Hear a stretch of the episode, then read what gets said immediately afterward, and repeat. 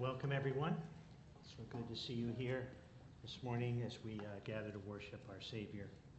My name is uh, Johnson, as uh, was just prayed a moment ago, and it truly is my joy and my pleasure to open up God's Word now with you and to study it together. Someone joked with me at the first hour that if my sermon doesn't work out well with the way I'm dressed, I can always get a job delivering packages. So. Some of you may already know this, but we began a sermon new series last weekend that we've entitled Reorder. And like Pastor Mike mentioned last week, I couldn't be more excited about the content of this new sermon series. Some of you will recall how when we were walking through the book of Exodus last year, fall and winter, there was a call to move forward, to look forward and not look back, and, and, and to go ahead with God. Um, and then this summer, we spent a great deal of time looking at the promises of God in a series that we've entitled Faithful. And we were reminded as we go forward with God as a church and as individuals that make up this church, we go forward not in and of our own strength and our own abilities, but rather going forward with the hope of our faithful promise keeping God. And you can't fail that way. And now, this fall, as we walk through this sermon by Jesus, the Sermon on the Mount, we are continuing to uh, look to God to work in us, to work in and through us.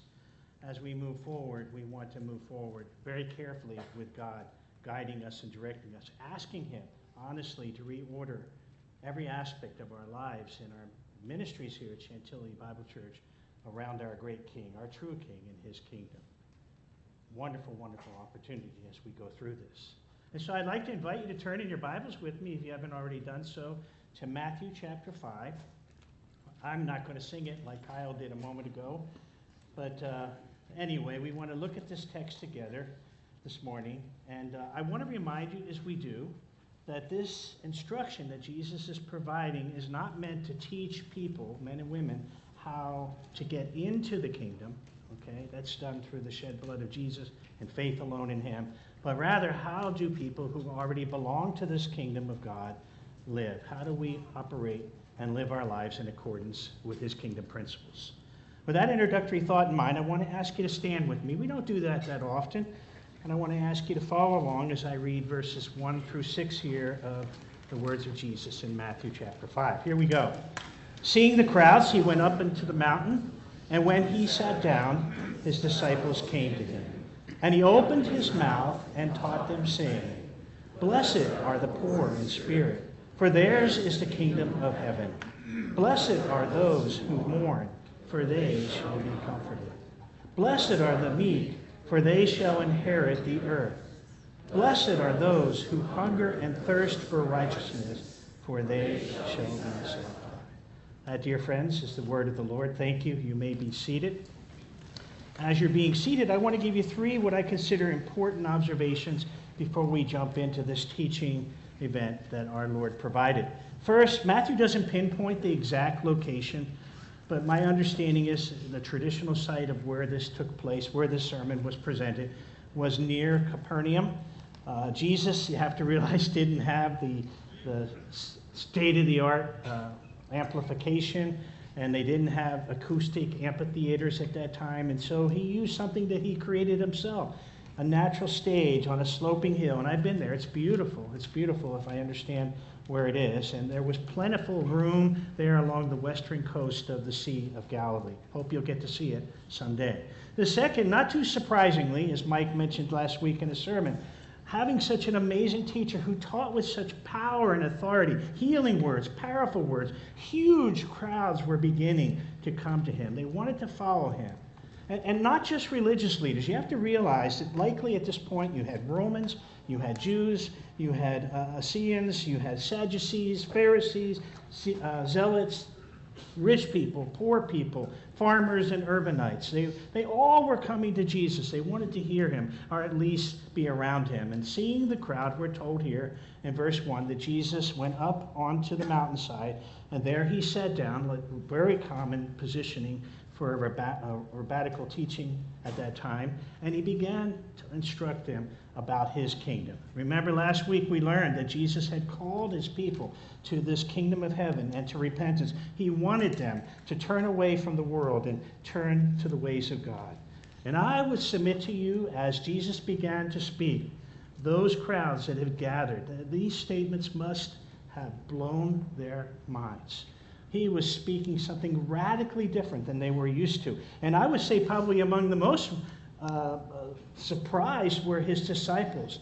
Uh, they, you see, and all the people that had gathered, I think, for the most part, were looking for a kingdom um, that was powerful, that would bring them recognition and respect, security and prosperity, uh, wealth. And here is Jesus talking about a king and a kingdom who, who is promoting humility and sacrifice and grief and, and uh, poverty and persecution. So, although um, people were gathered, I think they were pretty much blown away by Jesus' statement. And one of the things that I wrote down when I got to this point, although Jesus was not the king that they expected or wanted, as we'll go through this sermon, we're going to see he is indeed the king that they needed, just like all of us, right?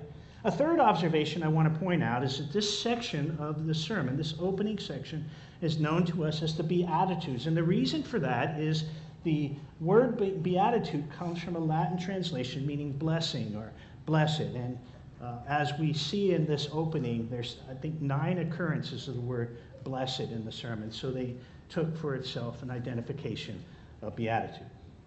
You know, if you think about it, we as Christians throw the word blessing, bless, and uh, blessed around quite a bit.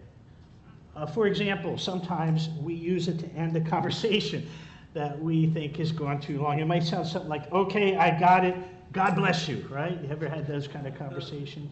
Occasionally, we might say to a friend, I think sincerely, a loved one who's ministered to us, You're such a blessing. And I think that's a wonderful compliment to get from anyone. I remember as a young child, my dear old granny uh, would frequently, uh, just as sweet and as thick as maple syrup, bless your heart, you know? Uh, how many have grandmothers like that? Mine certainly did. And anyone, the milkman, the anyone, anyone. And, and, I won't even begin to go into all the reasons why I think it's not appropriate for Christians to say God bless you when someone sneezes. I won't go there, but we do say it, okay? Many people connect bless with uh, good fortune, some equate it with uh, total happiness. Uh, in fact, you know, even non believers, as I understand it, I learned this week, I am woefully ignorant on social media and all that. But uh, someone told me that uh, hashtag blessed is now vogue. Um, um, you know, a quick look at Facebook or Twitter, and you find many people today that are doing hashtag blessed. Uh, in the social media, as I understand it, it's a way of apparently boasting and not, uh, not sounding uh, too, too, boastful, but humbly boasting. I don't know how that works. You know, college scholarship, hashtag blessed. Unexpected position or raise at work, hashtag blessed. Wonderful family, hashtag blessed. Basically, if I understand it, if anyone receives something special, good, they're experiencing a desired outcome in their life or an achievement or enjoying a carefree, comfortable, and prosperous life, although they often do not know by whom they're being blessed, they will write this hashtag blessed. Now, personally, I think that we as Christians might have to admit that we often operate a little bit like that. We fall into the trap of thinking that when everything is going well or our way, then we are extraordinarily blessed, right? By what, all these things that I just mentioned, including the material things that God provides, because God is very good to us. They may, in fact, be a part of God's blessings in a Christian's life, but I believe, I hope to show you today as we look at this text, that God ascribes a much deeper, much fuller meaning to the word blessed. Okay? After all, I want you to think with me for a moment of the number of people in Scripture that walked very closely with God, and yet they suffered greatly, all the while being blessed. Uh, while their trials were not necessarily the blessing in and of themselves, they were a conduit or a channel for them to be blessed. I was driving into work, I think, on Tuesday, and I heard Laura Story uh, where she sings in her song, Blessing. And she's asking honestly, and I've asked these questions what if your blessings come through raindrops? What if trials in this life, the rain, the storms, and the hardest night, are indeed the mercies of God in disguise? We've all wrestled through that, I think.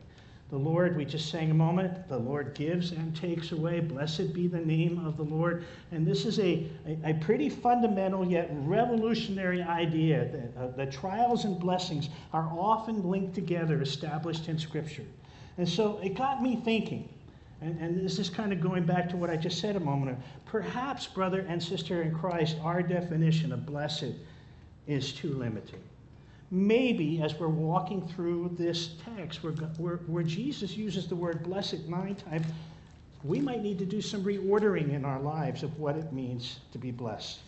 Now, as you look back at your text here, the Greek word that's translated blessed or blessed has the basic meaning, just the basic meaning of happy or fortunate.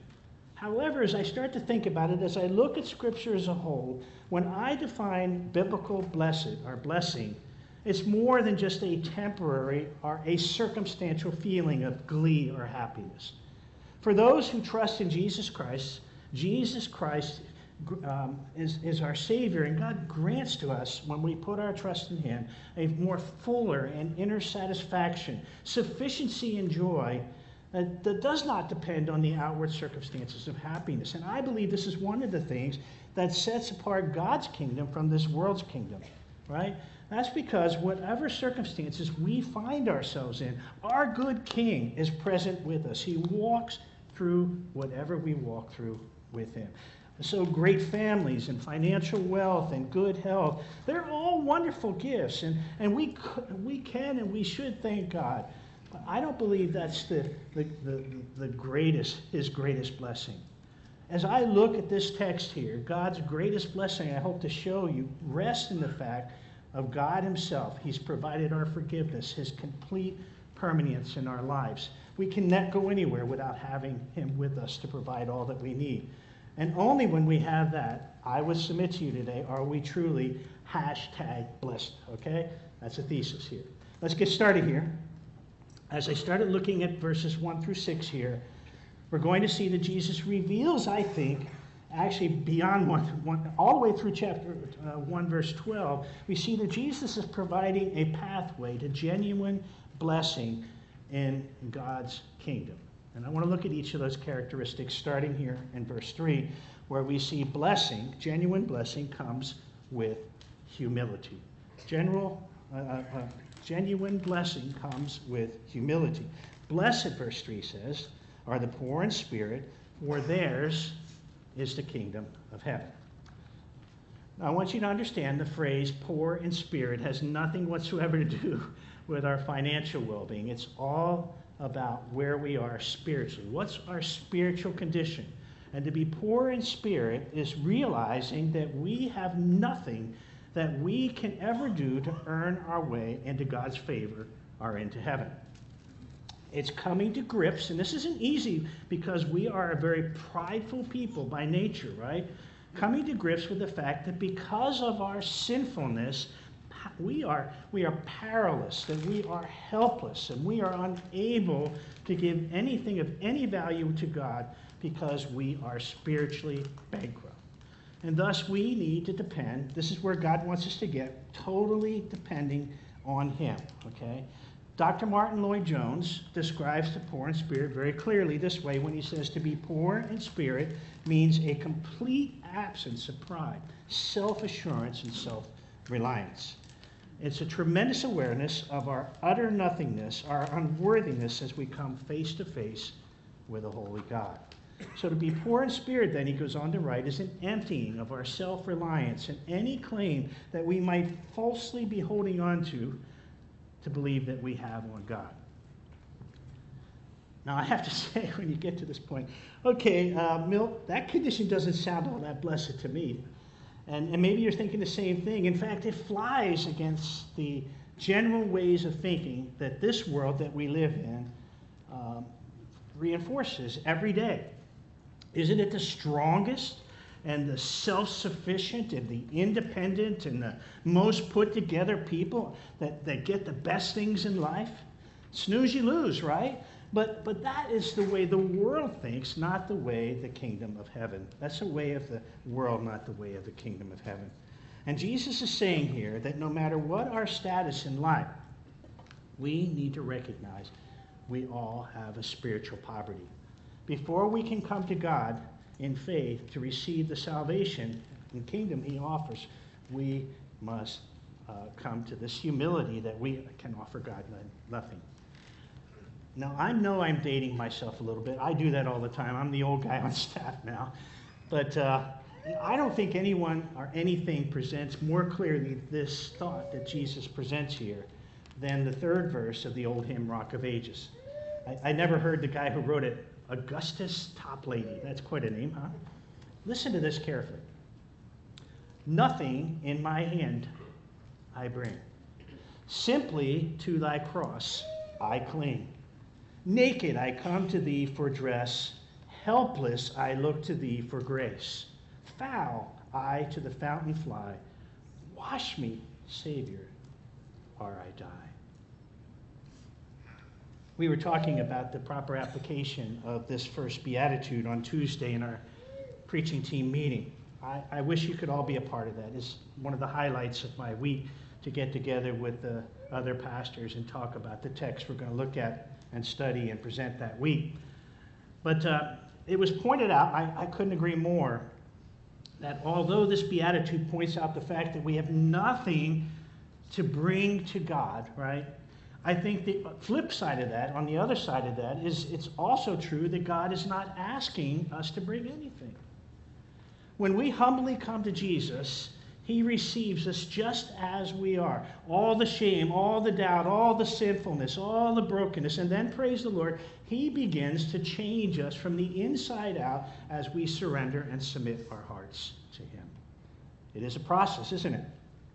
And you know, I started thinking about it. I think it might even have been mentioned in that same meeting that the story of the repentant woman in the Gospel of Luke points that clearly, uh, drives that point even more deeply, I think. Remember the story? A woman known only for her utter sinfulness apparently burst into a dinner party where Jesus is having dinner with a Pharisee by the name of Simon.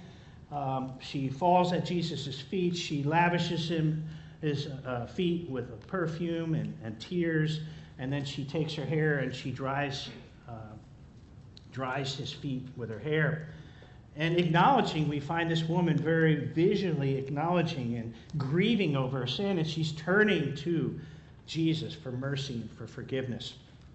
In contrast, and, and I, I believe, as Jesus points out in this, in staunch contrast, Simon the Pharisee sitting there, this is whose house it is, right? And, and he's so convinced of his righteousness.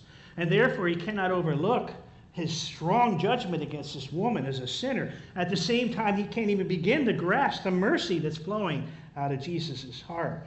And, and he goes on to judge him as an unworthy or a false prophet.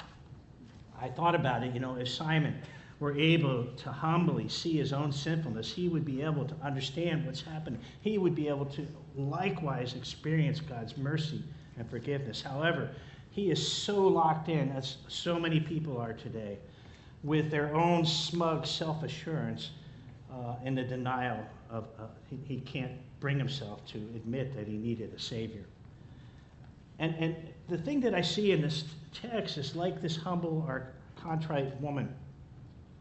Our tears of sorrow can become tears of joy when we come to grips with the weightiness of our sin.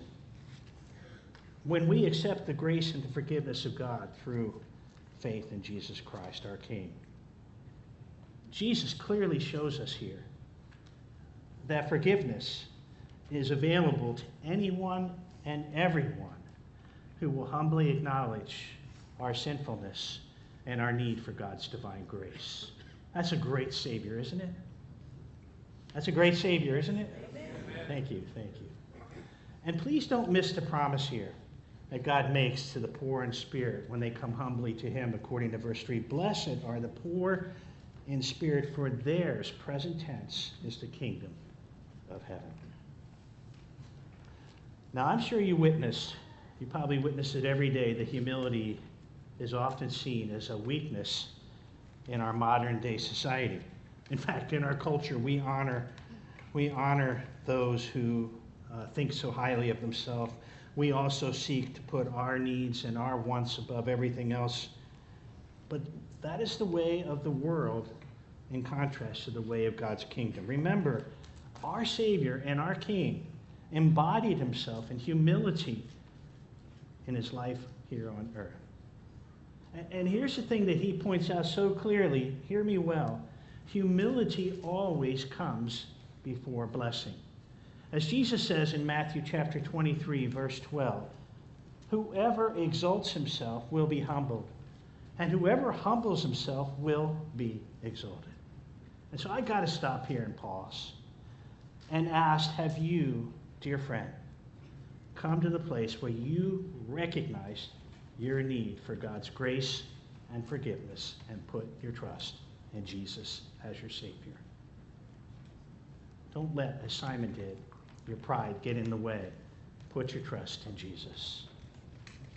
As you read on in verse 4, Jesus goes on to reveal, second, that blessing comes when we see and treat sin the way God does. Blessed are those who mourn, declares Jesus, for they shall be comforted. You know, if you stop and think about it, living in a fallen and sinful world, we mourn about so many things, rightfully so. The loss of loved ones, broken relationships, spiritual persecution, financial losses, health concerns, and if you're trying to strive to live for Jesus, you probably, like I do, deal with the persistent failures and battle over our sin. That's just to name a few. Whatever the reason that we are struggling, are mourning as Jesus' follower, I don't want you to miss the sure promise here that you will be comforted if you turn to Him. However, as I looked at the context here in our text of Jesus' sermon, I felt very confidently that flowing naturally from the first beatitude is the second beatitude. And I believe the emphasis here is on mourning over our sin, of thinking far too lightly about sin in our lives. And once again, this second beatitude flies against the face of the world's thinking. If you do something wrong and you don't get caught, uh, just bury it, move on, pretend like it never happened. Others handle sin today by making excuses. One I see often in my own life is covering it up or defending it or self justification. No humility. But, folks, that is the way of the world, not the way of Jesus' kingdom. According to Scripture, when we humbly agree with God about how bad our sin is, when we confess it and we repent of it, walk away with it in God's power, Jesus promises here to comfort, forgive, and restore us to that fruitful and blessed life that He intends. Blessing comes when we see and treat sin the way God does. You know, when I was a teenager, I was mentored by a pastor who I loved dearly. And one day I remember having a conversation with him, and he was pointing to the words of Isaiah 53. And he was saying, some, he said something to me that I've never forgotten some 50 years later. He said, Milt, if you look at the cross, you understand the sinfulness of our sin, another way of the weightiness of our sin. He said, think about it. Jesus was wounded for our transgressions. He was bruised and he was crushed for our iniquities.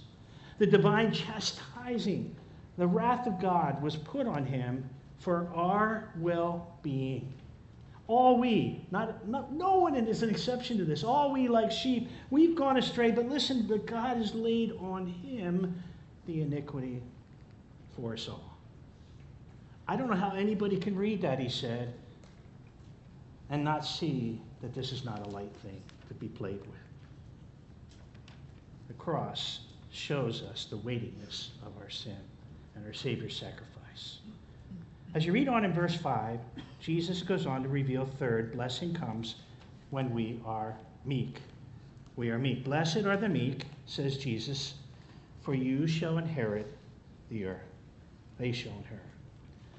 Now, I know many of us hear the word meekness and immediately we think of weakness, but let me remind you that both Jesus and Moses are said to be meek in Scripture. And let me tell you, Jesus and Moses were far from weak. I will also say that this word was used at the time it was spoken to describe an animal which had been tamed to obey the command of its owner. And so, more accurately, the definition I take for meekness is power that is under control. Power that is under control. If you think about it, a strong animal like a horse or an ox is able to do a great deal of work. They are far from weak. But through the training and the discipline that is taking place in their life, they are meek and obedient to the will of their owner. And here's the other thing I will say we want our lives to make a difference, right? Strength out of control is dangerous, but strength under control is powerful. It makes a difference. And that's the kind of attitude that Jesus is calling those within his kingdom to possess power that is under control. Again, we far from celebrate meekness in our culture. It's all about instead celebrating that drivenness, that aggressiveness, that assertiveness. We celebrate too often things that other people, that we take from other people, sometimes purposely taking advantage of them. And I ask you, tell me when was the last time you went to a movie where they celebrated the virtue of meekness? We don't want that kind of movie. We want payback movie. I'll be back, right? Kind of movies. that's what entertains us because that's what our culture holds in high value and celebrates. How different is the way of Jesus' thinking and teaching? And we're going to see that. His kingdom is so contrary. His thought processing. Uh, think things like the last shall be first. Our, our, our giving is receiving. Our, dying is living. Our, our losing is finding. Our the least is the greatest.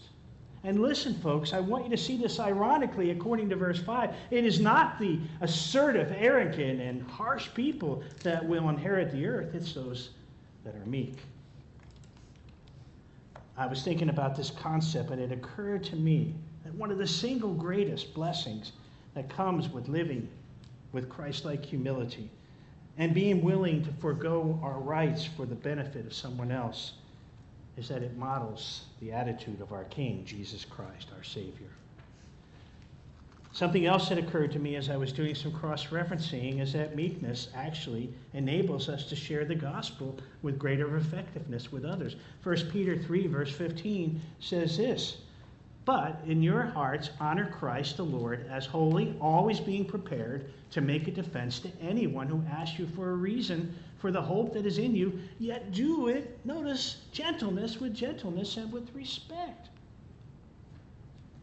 how, how often I wonder if, if that's not something we need to learn if we want to be more effective. And so, striving for power and prestige, says Jesus, is not my pathway for blessedness. Meekness is power that's under control. And so I pause and ask you again, brothers and sisters, are we blessed in the way that we are our behaviors and our attitudes representing this meekness that Jesus tells us about. I love verse 6. It's one of my favorite. I memorized it as a kid. Jesus goes on to reveal forth the blessing comes. I couldn't think of a better way to say it. Comes when we are hungry and thirsty for God and His righteousness. Blessed are those who are hungry and thirst for righteousness, Jesus instructs, for they Listen to this. They shall be satisfied. Anybody here want to be satisfied today? Boy. As I read this fourth beatitude, the, the passage that sprung to my mind was Psalm 42, verses 1 and 2. The psalmist cries out here to the Lord, saying, As a deer, get the picture here, as a deer pants for flowing streams, so pants my soul for you, O Lord, O God. My soul thirsts for God, for the living God. When shall I come and appear before God? There's a longing there. You know, we picture this, I think, when we read it as, you know, Bambi and Thumper coming up to a stream, right? I don't think that's what David has in mind here when he's painting here. Instead, this is a picture of an animal who is desperately wandering in the desert and looking for water so that they can simply survive. And likewise, I believe that what Jesus speaks of here when he talks about a hunger and thirst for him and his righteousness, folks, we're talking about an insatiable, insatiable desire to know God, to honor God, and to be close to him in everything we do. It's about an all consuming passion which burns deep within us to be filled with his presence. Just as an animal would search for food in desperation to survive, Jesus is saying so, we ought to daily search for God and his word and his presence in our lives. And when we do, Jesus promises, listen to this, he will quench that thirst and satisfy our hunger. In fact, the word satisfied here in verse 6 appears in a future passive verb, reminding us that this is not something that we do for ourselves, but something that He does in us as we surrender our lives to Him. I love John chapter 6, verse 35, where Jesus tells his disciple, I am the bread of life. Whoever comes to me shall not hunger, and whoever believes in me shall never thirst. Now, here's a word of warning. We read these verses, we know these verses, but much as eating unhealthy junk food can dull our, our physical appetite, I believe so, that which is not of God can dull our spiritual appetites. You know, if you think about it, this happens to non believers as they look for happiness and fulfillment and satisfaction in any area except for a proper relationship to God which is through Jesus Christ. It's all about friends. It's all about power. It's all about achievements and money and material gains, entertainment, education, sports, hobbies, sex, drugs, and alcohol. And yes, even some are steeped into religious activities, all of which leaves them empty, emptier than when before they started. But are Christians are we really all that different when it comes to prioritizing our time with God? Don't we likewise allow the appetite, our appetite for God, to be dulled by chasing a whole bunch of other things? So many of us, I think, we snack our way through the day on all kinds of junk food activities. And as a result, we too often have no time to feast in God's presence. Oh, we complain. I've done it about our busyness and our tiredness. But are we talking, dear friends, about a scheduling problem or more of a heart? Too often we take God in small doses throughout the day and throughout the week, and somehow we hope that on Sunday we can catch up on our time with the Lord. Jesus says a genuine, lasting, blessings come into our lives only when we are hungry and thirsty for God and His right. And I'm not talking about some legalistic checklist here. This is something we long to do. We want to do because we understand the desperate need for us to do so. I wonder today, as we think about this fourth beatitude, do I, do you need to reorder our schedules? Do we need to check our hearts? when it comes to spending time and thirsting for God. Earlier, I mentioned, ironically, um, perhaps earnestly or inappropriately, I don't get it, what this hashtag blessed is and why it's so very popular. Um, it's all through social media, college students, celebrities, you know, are hashtag blessing their exotic and expensive vacations. Honestly, I saw some really depressing ones too. Many simply said, hashtag blessed to wake up this morning. What a place to be. Why this desire to add a hashtag blessed? To defer credit away from oneself or God or a higher power? Um, I don't know. But I believe that its popularity and its practice indicates something to my heart anyway that everybody wants to be or feel blessed. That pathway can vary from person to person, but everyone wants to be or feel blessed. And here's another observation that I made, sad one. when I started looking at some of these posts, these hashtag blessed posts on social media this week, I found that a very large majority of the hashtag blesseds were on things that are temporary. Exotic vacations, as I mentioned, nice cars, wealth, jobs, achievements, life, relationships, health, you name it. They could go down the list. And you know what?